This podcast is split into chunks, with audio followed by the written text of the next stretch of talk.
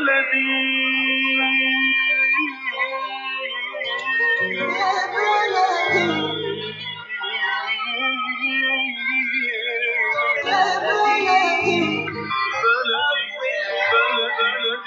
وسهلا بكل الذين ينضموا للاستماع إلى راديو بلدي أول راديو عربي أمريكي ويعنى بقضايا العرب في المهجر برامجنا في راديو بلدي كل يوم جمعة من الثامنة وحتى التاسعة صباحا في بث حي ومباشر عبر WNZK راديو 690 AM صباح الخير بلدي صباح الخير لكل مستمعينا. Welcome to Radio Baladi, the first Arab, Middle Eastern, and American simulcast radio show. Radio Baladi is broadcast every Friday morning on WNZK 690 AM from 8 until 9 Eastern. Time on Good Morning Michigan. Our call-in number 248 557 3300. And now, stay tuned for the best radio talk show on Arab and American issues.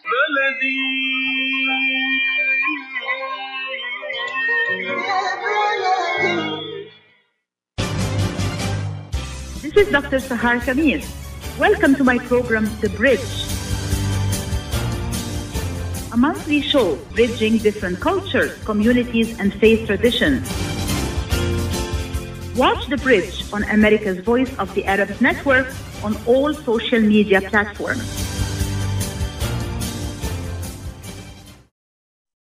Good morning, everyone. This is your host, Dr. Sahar Khamis. Welcome to another great episode on The Bridge on US Arab Radio, airing live on US Arab Radio and uh, also airing on Facebook and YouTube.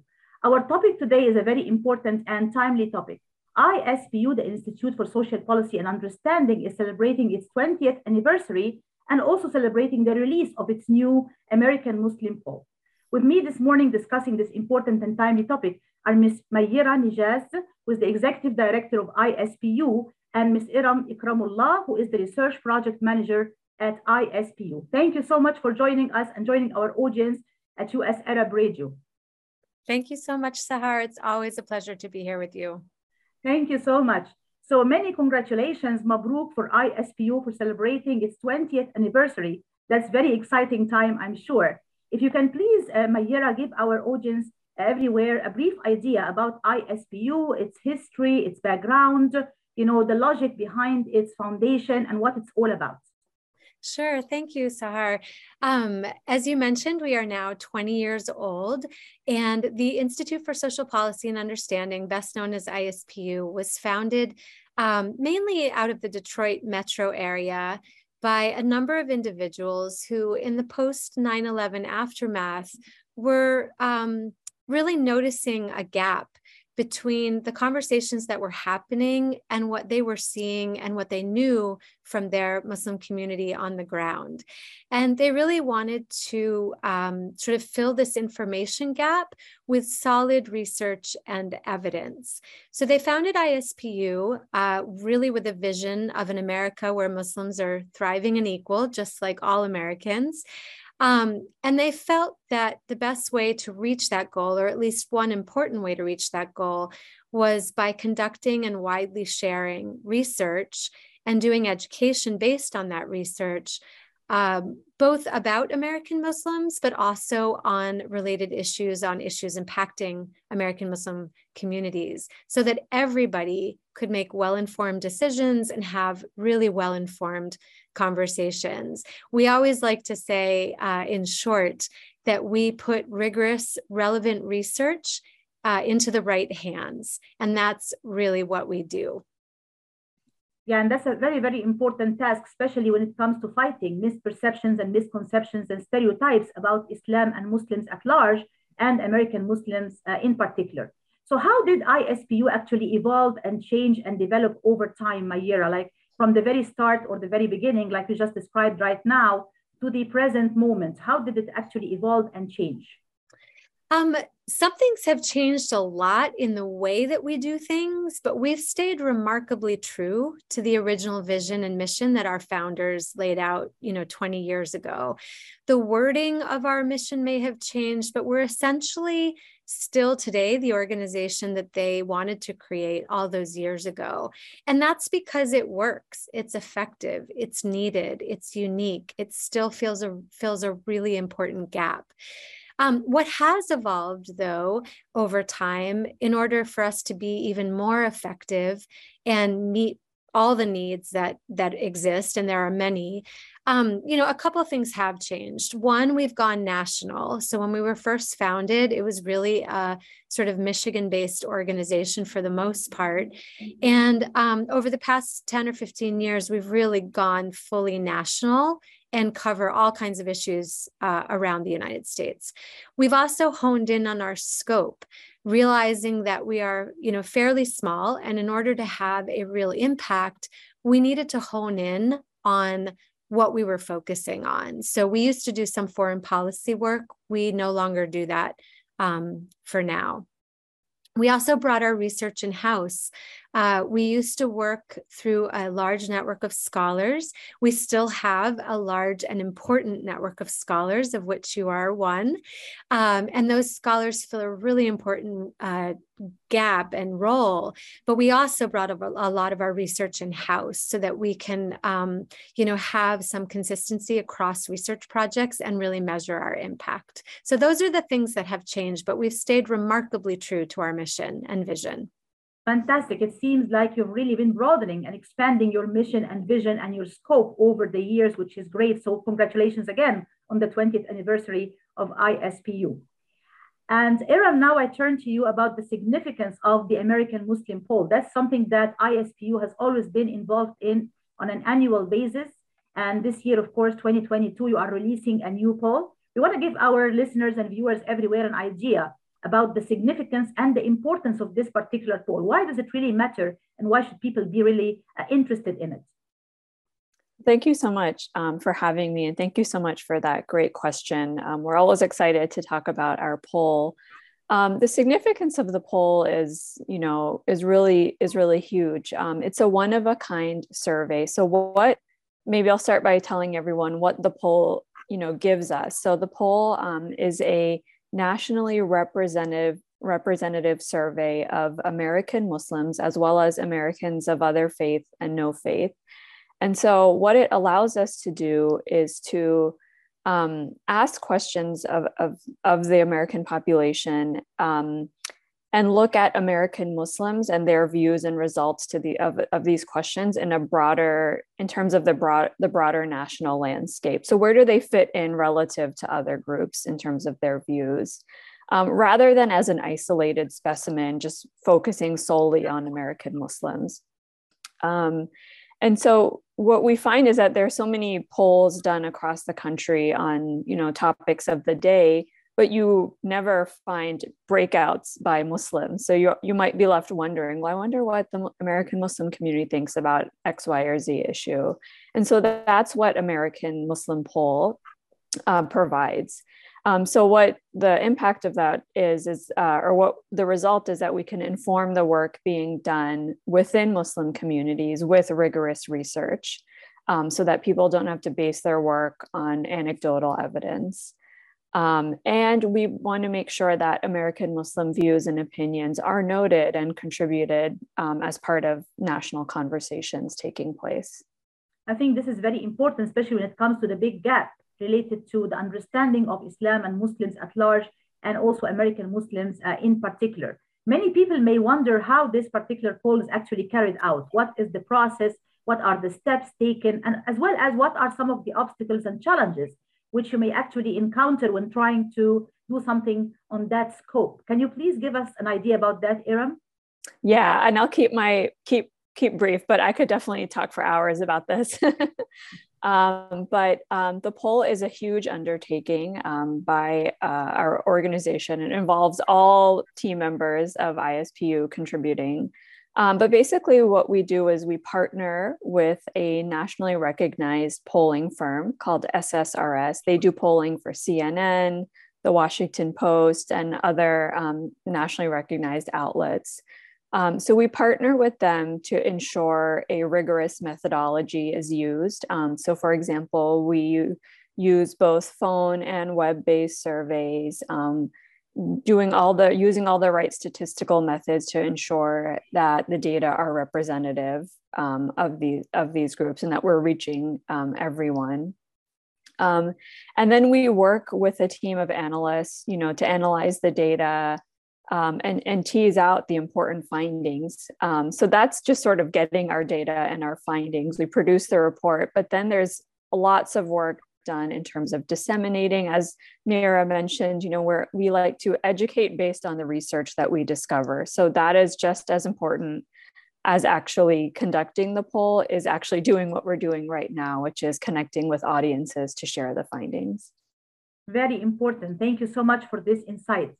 And uh, uh, Meira, actually, one thing that caught my attention, and I believe a lot of people's attention, is the fact that ISPU is one of a kind organization which remarkably has an all-female leadership, right? For that to be also an organization that is involved about, you know, American Muslims and American Muslims' lives, I wanted to give our listeners and viewers, please, some idea about uh, the significance and the importance of this particular, you know, all-female leadership. Was it intentional?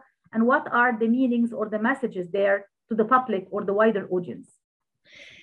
Yeah, it's funny. We are all female. And in fact, we're not all just female leadership. We, all of our staff are female, uh, period. so we have 10, 10 staff members. All of us uh, happen to be women. And I say happen to be women because it is coincidental. It was not intentional, it was not deliberate. Um, I think, you know, ISPU, given the nature of what we do uh, as a research and education organization, we recognize fully that ISPU is its people. We are powered by the people who inhabit our organization because so much of what we do is people powered. You know, we don't have a physical space. It's all about uh, the research that we produce and the education that we're that we do. Um, we also have a value of excellence at our organization. And I think, you know, recognizing how important people are and recognizing how important excellence is in everything that we do, we simply hire the best people for the job, whoever they may be. and it just so happens that uh, for every hiring process, the person who came out on top and was the best person for the job happened to be women. So we ended up with an all, all female staff. Um, I will say though that ISPU's universe is large. We have a, a diverse scholar network of I think over 50 now um, scholars. We have a board that is very important to our mission and our work. We have advisors and research teams for every project. So those those those bodies are very very diverse even if our staff is all female. In terms of the message people are going to interpret that in their own in their own way through their own lens. For me it really is about having the best people in place to be most effective and most impactful. Yeah i also like i cannot help but think as a professor also of women's studies beside the professor of communication and also someone who has written about Islamic feminism and women's empowerment in the Arab slash Muslim world, I cannot help but think that this also sends a very loud and clear message that uh, you know Muslim women are capable, they are able, they are empowered, and they do have loud voices as well as a lot of skills and expertise. And I think that is an implicit message that ISPU is sending loud and clear, and I really appreciate it very much. And I think a lot of our publics and audiences will appreciate it as well. We'll come back to this very interesting and important discussion right after this commercial break. Stay tuned, please. As we continue to face COVID 19, we're now facing flu season. Influenza has the potential to infect millions, putting lives and the healthcare system at risk. Now more than ever, it's essential to protect yourself from influenza by getting the flu vaccine. The flu vaccine is safe and effective and can't give you the flu. To protect yourself and those at highest risk, get your flu vaccine. Learn more at michigan.gov/flu. A message from the Michigan Department of Health and Human Services. At Top Rehab Physical Therapy Clinic in Dearborn, we provide effective physical therapy sessions in order to limit pain and discomfort. Top Rehab provides physical therapy care for any diagnosis prescribed by a physician, and we regularly see and treat conditions such as stroke, TMJ, fibromyalgia, sciatica, joint pain, and more. We use a variety of pain management methods, including modalities, soft tissue mobilization, and therapeutic exercise. If you're in need of physical rehabilitation or physical physical therapy, get the highest quality health care at Top Rehab. Most insurance is accepted and we're open Monday, Wednesday, and Friday 8 to 6, Tuesday and Thursday 8 to 5, and Saturday 10 till 2. Call for an appointment today at 313 846 0555. That's 313 846 0555. Choose Top Rehab Physical Therapy Clinic on Michigan Avenue in Dearborn. Life's too short to be in pain.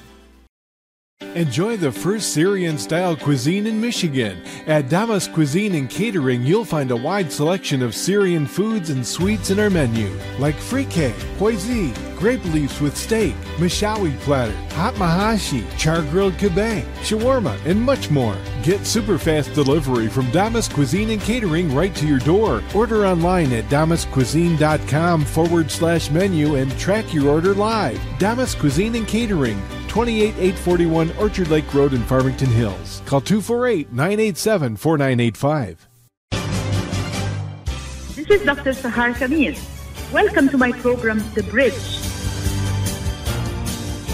A monthly show bridging different cultures, communities, and faith traditions. Watch The Bridge on America's Voice of the Arabs Network on all social media platforms. Welcome back to the show, everyone. This is your host, Dr. Sahar Khamis, and we are discussing today the 20th anniversary of ISPU as well as the release of the American Muslim Poll of 2022. And with me this morning discussing this important and lively topic is Meira Neggaz, the Executive Director of ISPU, and Erum Ikramullah, the Research Project Manager of ISPU. So, uh, Erum, if we want to talk about the Islamophobia Index, that is a very important part of the ISPU uh, poll on an annual basis, people look forward to understanding how Islamophobia is actually uh, being played out in many contexts, unfortunately, how it is still representing some kind of threat to many Muslim communities, including American Muslims. Can you give us an idea what is the Islamophobia index? What is the importance and significance of this particular index? And also, how is it different this year compared to previous years? Okay, thank you. Yeah, I'll definitely start by um, explaining what it is. So, the Islamophobia Index um, is a measure that we created um, in conjunction with other researchers, and starting in 2018. Um, it's a an index, so a measure of public opinion and agreement um, with anti-Muslim tropes. So, there are five items in the poll that comprise this index. Um, and those items include um, their, their statements that we ask um, respondents to rate their level of agreement with. So these include things like most Muslims living in the US are more prone to violence than others. Most Muslims living in the US discriminate against women. Most Muslims living in the US are hostile to the United States. Uh, most Muslims living in the US are less civilized and most Muslims living in the US are partially responsible for acts of violence carried out by other Muslims.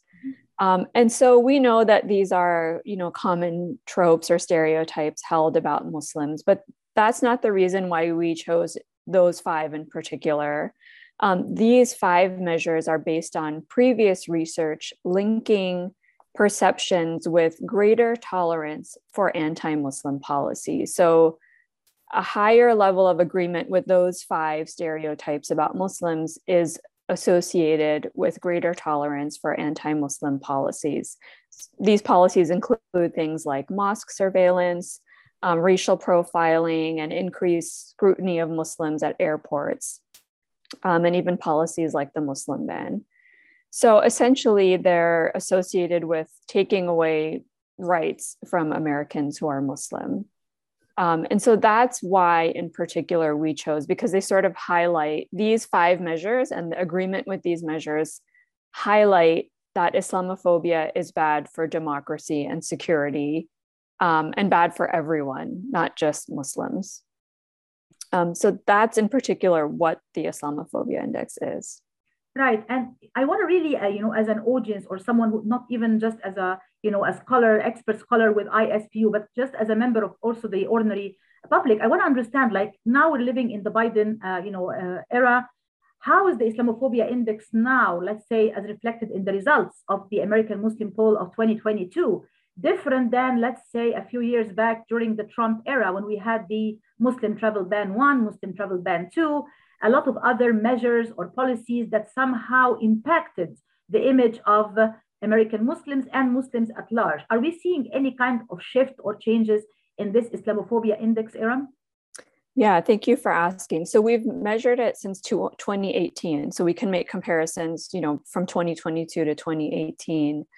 Um, so what we found this year, particular to 2022, is that um, American Muslims scored 26, which was on par with Protestants, non affiliated, the general public, many other groups. Um, and also, American Muslims themselves scored higher than Jewish Americans. So, the takeaway when we look over time is that Muslims themselves are more likely to endorse anti Muslim tropes since 2016, while other groups have actually declined um, in their agreement. So the major finding this year was this issue of internalized Islamophobia, that it is possible, and previous research on other um, minority groups has shown that people within the group can sort of take on or, or report agreement with um, the bias held against them. So we we've kind of dubbed that, you know, it's broadly known as internalized oppression. Here we call it internalized Islamophobia. So that's really the story um, of 2022. And when we dig deeper in the findings to better understand what's going on, uh, we found that Islamophobia um, has risen sharply among uh, American Muslims who identify as white. Um, so they have a much more like you know higher likelihood of um, agreeing with those tropes compared to American Muslims of other racial and ethnic groups. Um, we also find that younger Muslims um, are slightly more likely also to um, exhibit internalized Islamophobia. And so, you know, understanding it's um, definitely a, a, very sensitive finding, but some we've consulted with scholars and what we've uh, done, what we've uncovered to sort of understand what might be going on um, is that when you look at the, and I think we'll touch on this later, but the data on discrimination, we've seen that discrimination against Muslims has remained steady, like the high, you know, higher than all other groups consistently. It didn't decrease during the Biden administration. So around 60% of Muslims since 2016 have said that, that they have experienced religious discrimination in the past year. And American Muslims since 9 11 have, you know, endured uh, you know anti-muslim bigotry in many forms institutional through the media you know consistently for the past 20 years. And so one theory is that kind of this internalized oppression is sort of the culmination of all that is that american muslims consume the same media that everybody else consumes. So the messaging and we're just as susceptible to the messaging in that media um, as other groups. So that's one idea of what might be going on with this finding.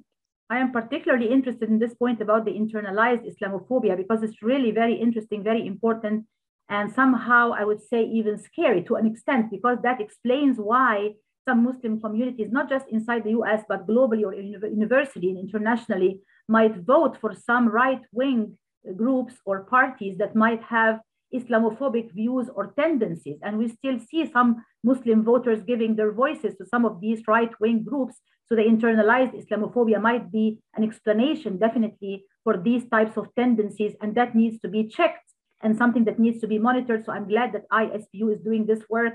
And I hope that other organizations internationally will engage in this type of research as well. Meira, also the midterm elections are coming up soon in November, and that's definitely a very important topic that everybody is interested in.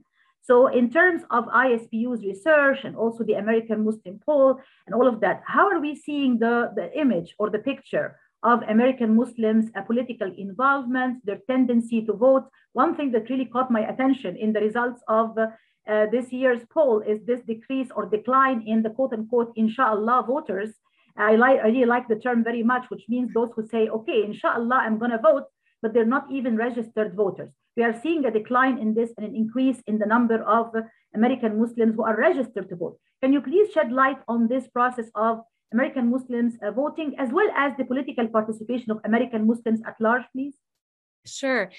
Um, so, as you said, you know, we've been tracking uh, this data for six years now.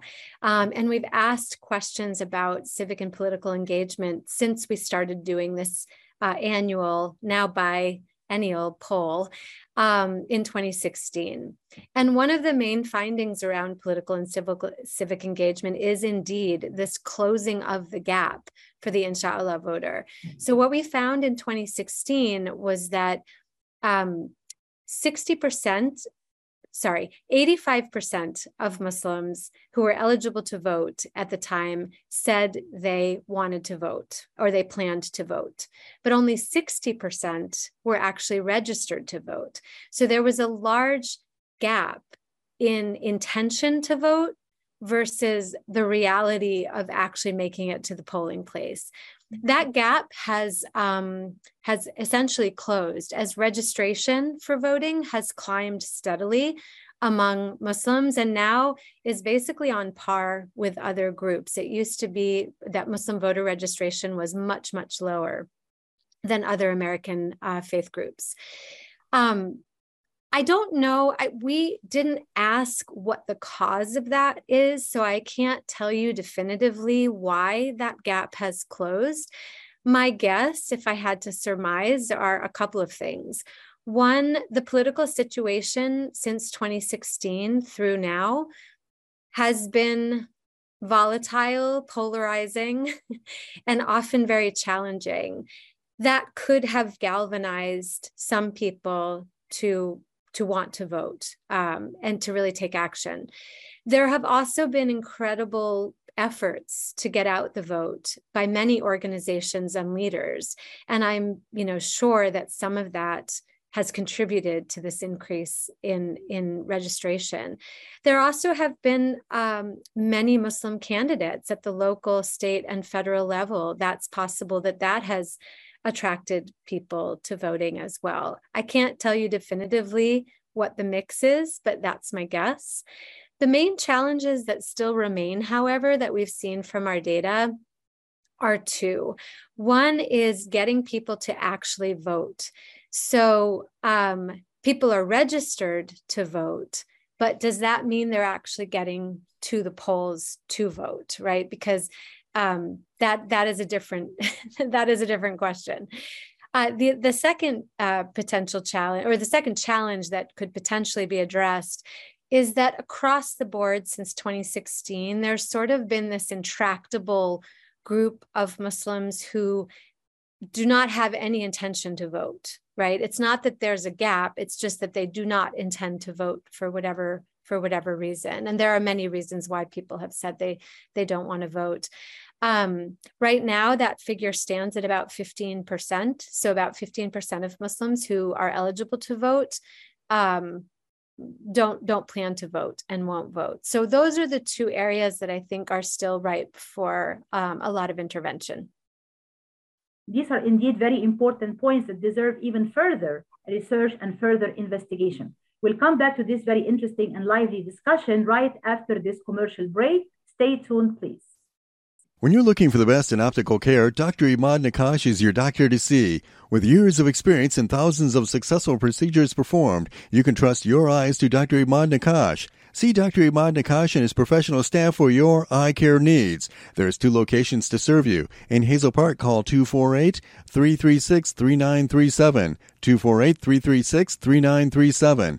In Rochester Hills, call 248-299-3937. That's 248 299 3937. Get ready for an amazing experience at Ishtar Restaurant on 15 Mile Road in Sterling Heights. Enjoy excellent hospitality from owners Ali Al Baghdadi and Fatty Bonham, serving the best in Mediterranean food. Try Chef Ali Al Baghdadi's famous shawarma, the best Iraqi grills and food, and the best Arabic and international dishes. Dine in our authentic atmosphere or take out. Call 586 698 2585 or check us out on Facebook. Ishtar Restaurant practices all CDC guidelines and is open every day 11 a.m. to 10 p.m. Have an amazing experience today at Ishtar Restaurant, 3625 15 Mile Road, Sterling Heights.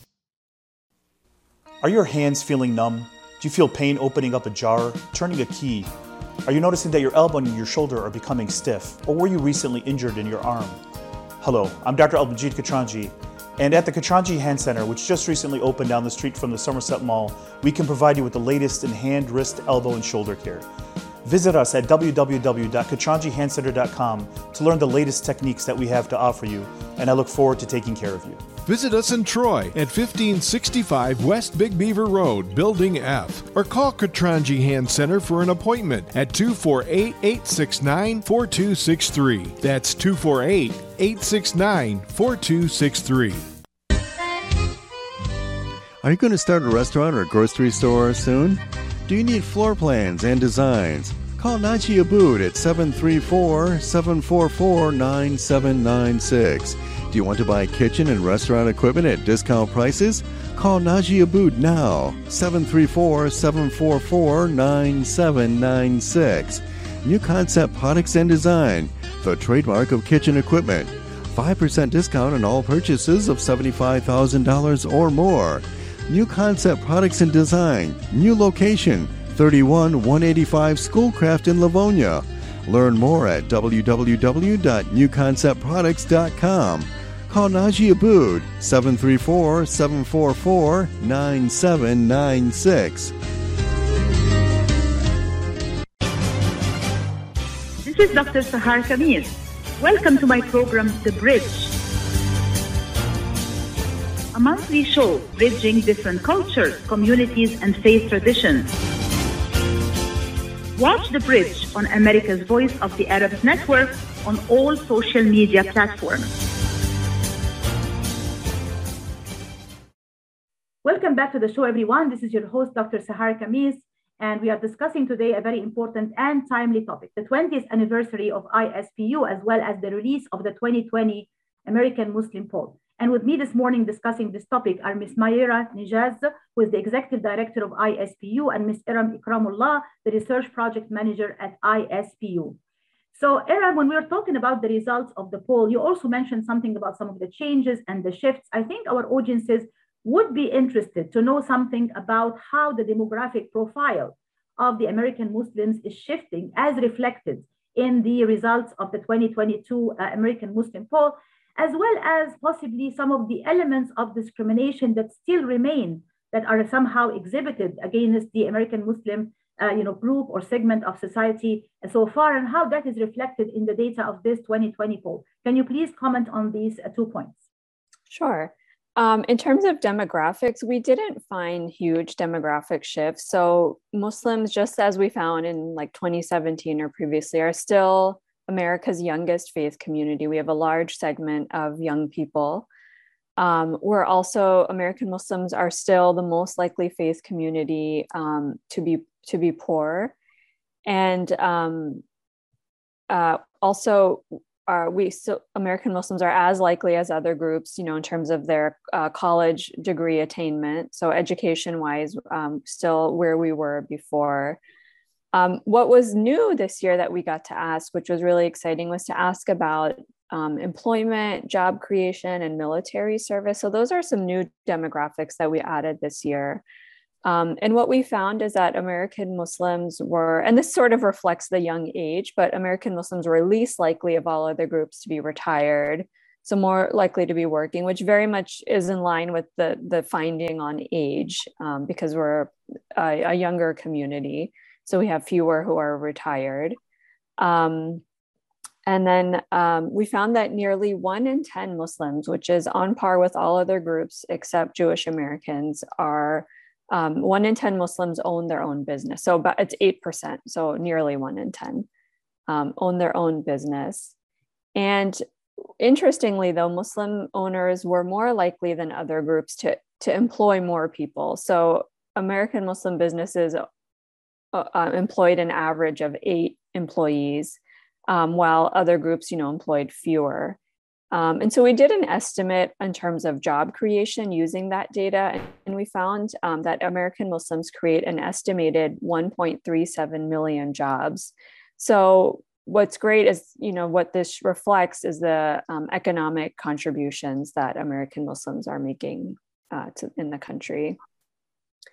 Um, we also find that American Muslims, while were while they're less likely than other groups to to be U.S. citizens, they were as likely as other groups, to, um, specifically Catholics and Protestants, to serve in the U.S. military. So, 11% of American Muslims have had some um, service in the U.S. military, um, on par or more likely than other groups. Very interesting and very important facts. Like I always think that ISPU is doing a great job of fighting falsehoods with facts, which is a very important point that, you know, to dispel some of the myths and the stereotypes and the misperceptions and misconceptions about who Muslims are and who American Muslims are by giving the relevant facts and important facts. So Erum, also you mentioned something earlier about discrimination that, you know, although we're seeing some improvement in some of these, you know, uh, factors or elements, we are still witnessing a significant uh, amount of or degree of discrimination in some cases and in some ways against American Muslims. Can you please shed light on some of these forms of discrimination as reflected in this year's results?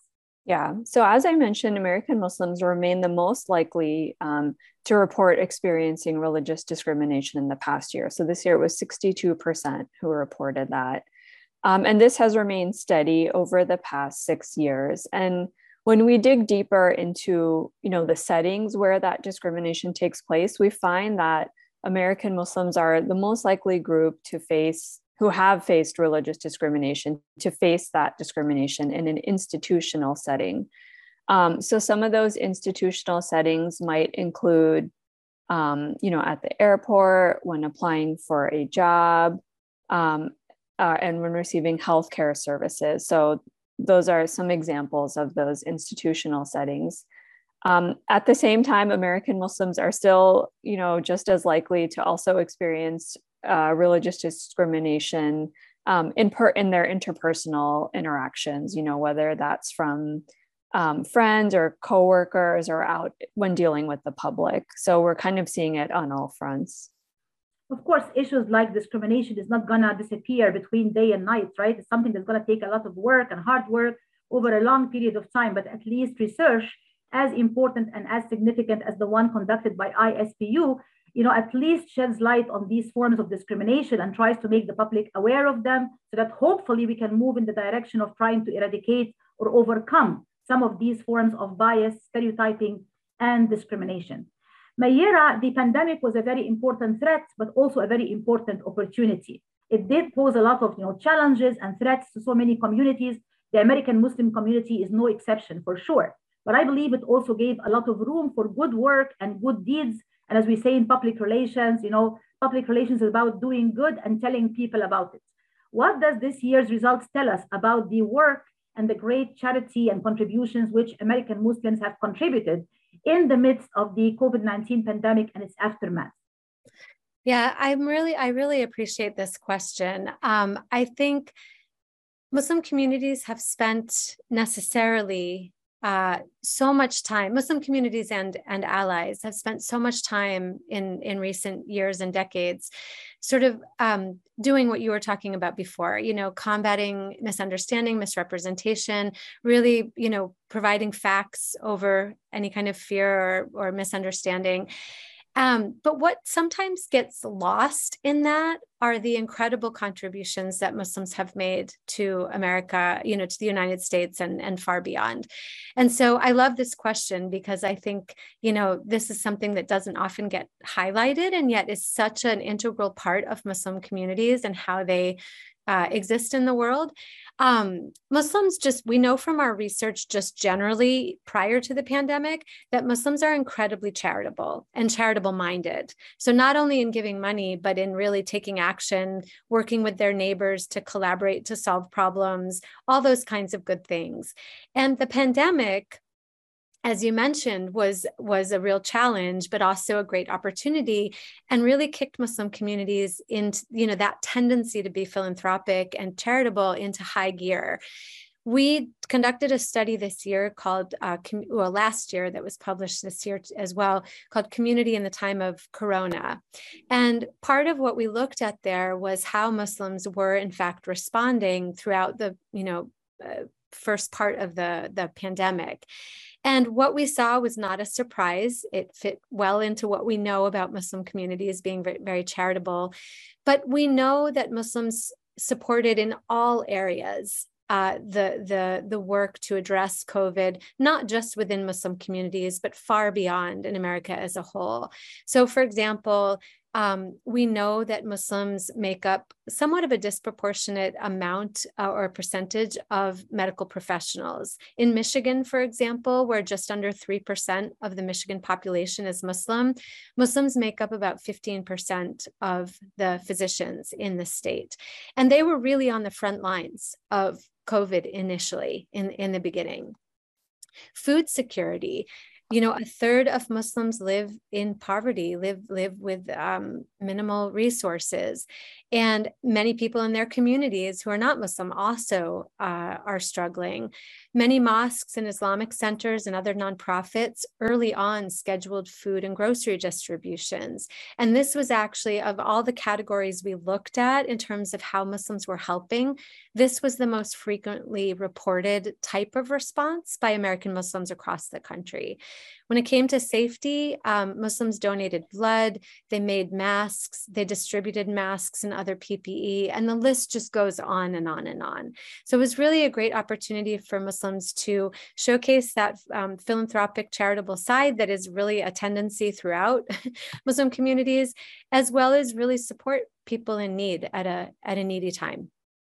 I think these are very, very important points and very important contributions. As we said, it's important not just to shed light on the discrimination, the bias, the stereotyping, but to also shed light on the much needed area of charity, good work, positive contributions. What are Muslims doing and what are American Muslims in particular doing to contribute not just to the American Muslim community, but beyond to the wider American community and even globally to the rest of the world. And I think that's a very good recipe to fight any form of discrimination, bias, and stereotyping against Muslims at large and American Muslims in particular. We'll come back to this very interesting and lively discussion right after this commercial break. Stay tuned, please. Kushat's Mediterranean Market and Shish Kebab offers a great array of your favorite Mediterranean meals.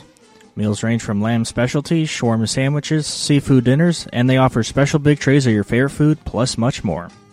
Kushat's Mediterranean Market and Shish Kebab address is 32839 Northwestern Highway in Farmington Hills. Their phone number is 248 538 9552. That number again is 248 538 9552, and the supermarket is open from 8 a.m. to 9 p.m. Kushat's Mediterranean Market and Shish Kebab will definitely leave you satisfied. Life is a nonprofit charity that's provided humanitarian aid and development to people and communities for over 25 years, regardless of race, color, religion, or cultural background. When disaster occurs here or around the world, Life for Relief and Development rushes in to provide food, medical aid, and shelter to those in need. Please help improve these efforts. Make your tax deductible donation to Life now at lifeusa.org or call 248 424 7493.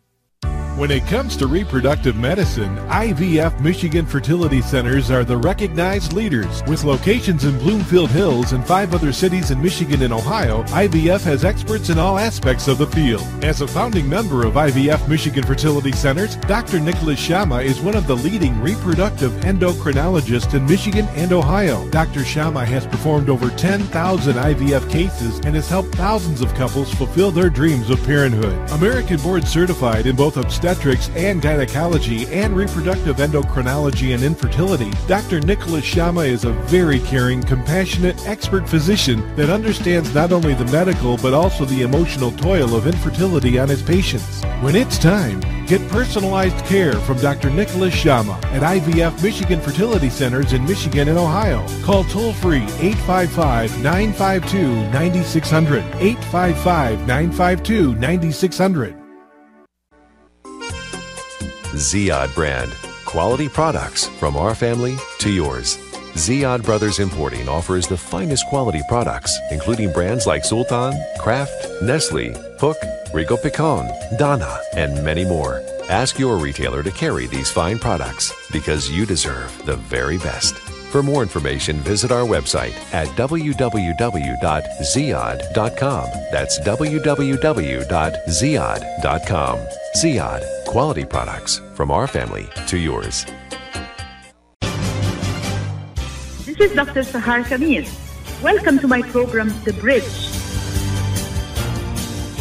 A monthly show bridging different cultures, communities, and faith traditions. Watch The Bridge on America's Voice of the Arabs Network on all social media platforms.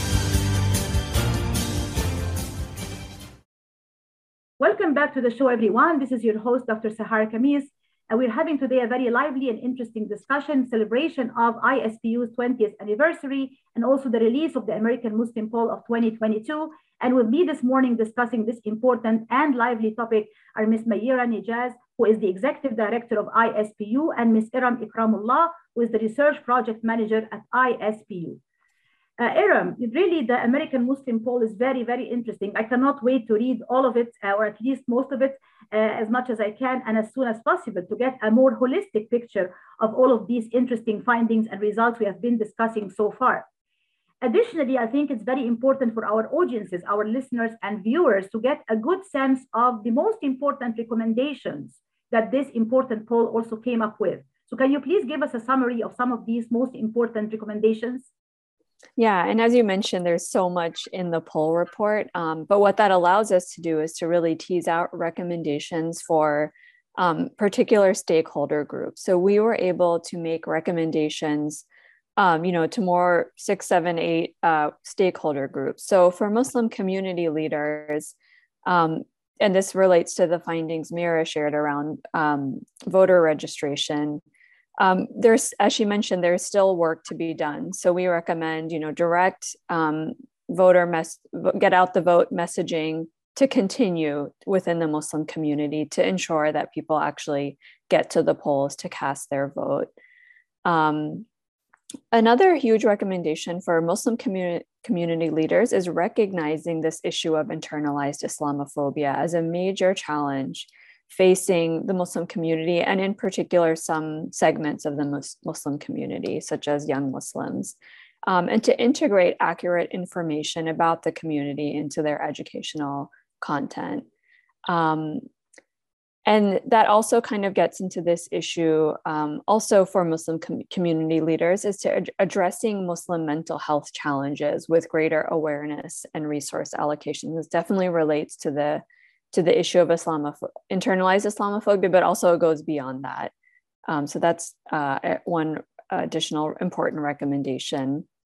Um, for interfaith leaders and allies, um, some recommend important recommendations we make are to seek to partner with Muslim organizations and leaders on issues of collective importance, um, such as climate change and public health. We had some some important data in the report on those topics, so I hope your viewers um, we'll take a look at, at those findings as well.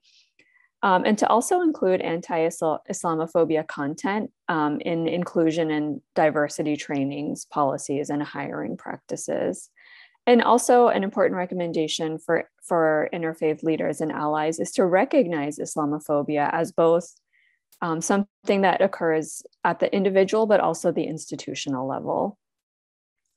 Um, and then for for media, social media, and media in general, um, engage Muslim communities in a review of um, platform norms and the application of policies towards Muslim viewer uh, users, and also to include anti-Islamophobia content um, with, at, with, at those organizations as well. Um, so that's that's a highlight. And then for for media uh, professionals specifically equipping news or writers' rooms with resources to portray Muslim communities accurately and creatively, keeping in mind the impact of um, trope perpet- perpetuating media on Muslim self-concept. So how that how media portrayals might contribute to issues like internalized Islamophobia.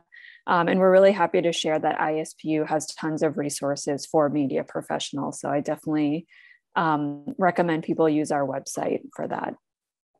These are all excellent uh, recommendations. Let me just highlight, you know, three of them that I think are very, very important. The fight against internalized Islamophobia, not just external, but also internal Islamophobia, as we explained before or talked about before in this conversation, is a very important point that somehow is a blind spot. People talk about external Islamophobia against Muslim communities, including the American Muslim community, but internalized Islamophobia is very seldom brought up. So I'm really glad that the recommendations and the results are tackling this important point. Another point, of course, is the mental health. And this week, as we all know, is Mental Health Awareness Week.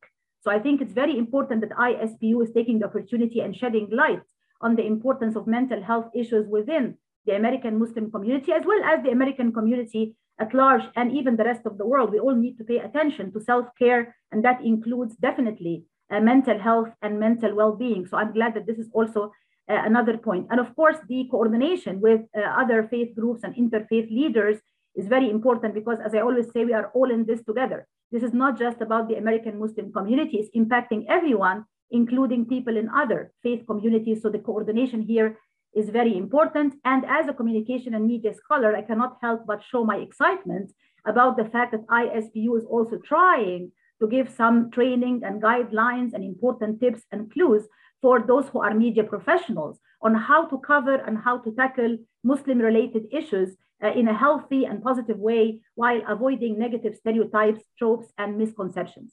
So thank you so much for this amazing work. And Meira, I'm going to end with you with a little bit of a broad question. We talked about the history of ISPU, how it started, how it developed, and how it changed over the years.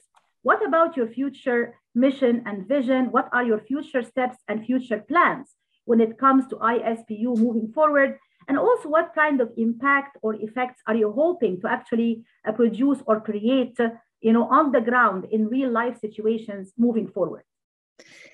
Thank you so much, Sahar. Um, whenever anyone asks me about impact, my, the first thing in my head is how much time do you have? Because our impact is what gets me really excited um, about our work because research uh, can make such an impact if it's just utilized and, and put into the real world. And I get very excited seeing how our research has done, done that. So I'm going to actually start by answering that question first and then tell you uh, a little bit about my hopes for the, for the future. Um, I mentioned, I think in the beginning, you know, that really in shorthand, what we do is we put rigorous research into the right hands. And we do that through discovering, so conducting our own uh, rigorous research, and then utilizing that research to educate the general public, raise awareness around the issues that we're looking at, and really equip change makers. Change makers can be anybody. They could be a, a person in a family who you know cares about these issues and works to address misconceptions within their own family about about muslims or issues impacting them. It could be people at the white house and everything in between. So anyone who has a sphere of influence to change things for the better is someone that we want to reach or anyone who's interested in just learning more about muslims um, I'll tell you, uh, for example, a Nexus Fund uh, landscape analysis. This was a, a, funder. They did a landscape analysis to look at um, all of the organizations or a lot of the organizations that were working to combat anti-Muslim sentiment and work to support Muslim communities. And what they found uh, is that of all the organizations they interviewed, and I think there were 42, 41, so only one did not mention ISPU as the go to resource for them in terms of their doing their work effectively. And that is amazing. That is what we want for those people to have us as a resource and to help them make their work more effective. We also know, in terms of raising awareness, for example, the one year that we were able to track this in 2018, through the work that Erum and you were both talking about with the media, 1 billion eyes, 1 billion readers saw an article in the media that quoted or had ISPU data or information in it. That is a lot of people who are better informed and are able to make better decisions and have better, uh, you know, conversations because of our work. Um, I'll just give you one example of how this actually works in the real world we uh, have data on bullying of Muslim children, and it's it's stark and it's disturbing data um, that roughly half of Muslim families who have children of school age have a child who's being bullied because of their religion. Now, unbeknownst to us, um, a gentleman named Reverend Nate Walker uh, saw this data, was really alarmed by it, and started working with his colleagues and partners to develop a program for I think it was the Cub Scouts in New York. It was some kind of scout scout group in New York to develop a diversity training and sort of combating anti-Muslim sentiment training for the tens of thousands of children that are in this program. And that kind of passing the baton to people who implement this work is what happens every single day in almost every sector. So it's really, really exciting. In terms of the future, we need to do what we're doing now and do much, much more of it. there are so many topics, there are so many issues, there are so many things that we still need to explore. Um, that still need to be addressed. There are so many stories, of, you know, about Muslim experiences that need to be shared through data and research. And really, the only thing that is holding us back from doing any of those things is resources and and thus capacity to do it. So I hope for big things for ISPU. I just hope we can do what we're doing and do much, much more of it and reach more, more and more people. Amen to that. I think ISPU is doing an amazing job. It's really a unique organization, one of a kind, doing much needed work to help the American Muslim community and to help the American community at large and even the rest of the world. Because as we all said before, you know, we are all in this together. We cannot separate or divorce American Muslim issues from the rest of the community inside and outside the United States, whether we're talking about Muslims or other faith groups or the world at large.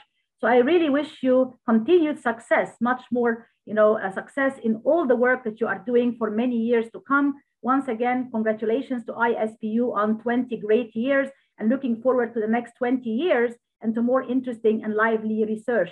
Thank you so much, Meira, and thank you, Erum, for being our guests today on the bridge. Thank you, Sahar. Thank you. Thank you. And thanks to all our listeners and viewers everywhere. Take care, stay well, and stay blessed. Thank you and goodbye. As we continue to face COVID 19, we're now facing flu season. Influenza has the potential to infect millions, putting lives and the healthcare system at risk. Now more than ever, it's essential to protect yourself from influenza by getting the flu vaccine. The flu vaccine is safe and effective and can't give you the flu. To protect yourself and those at highest risk, get your flu vaccine. Learn more at michigan.gov/flu. A message from the Michigan Department of Health and Human Services. Get ready for an amazing experience at Ishtar Restaurant on 15 Mile Road in Sterling Heights. Enjoy excellent hospitality from owners Ali Al Baghdadi and Fatty Bonham, serving the best in Mediterranean food. Try Chef Ali Al Baghdadi's famous shawarma, the best Iraqi grills and food, and the best Arabic and international dishes. Dine in our authentic atmosphere or take out. Call 586 698 2585 or check us out on Facebook. Ishtar Restaurant practices all CDC guidelines and is open every day 11 a.m. to 10 p.m. Have an amazing experience today at Ishtar Restaurant, 3625 15 Mile Road, Sterling Heights.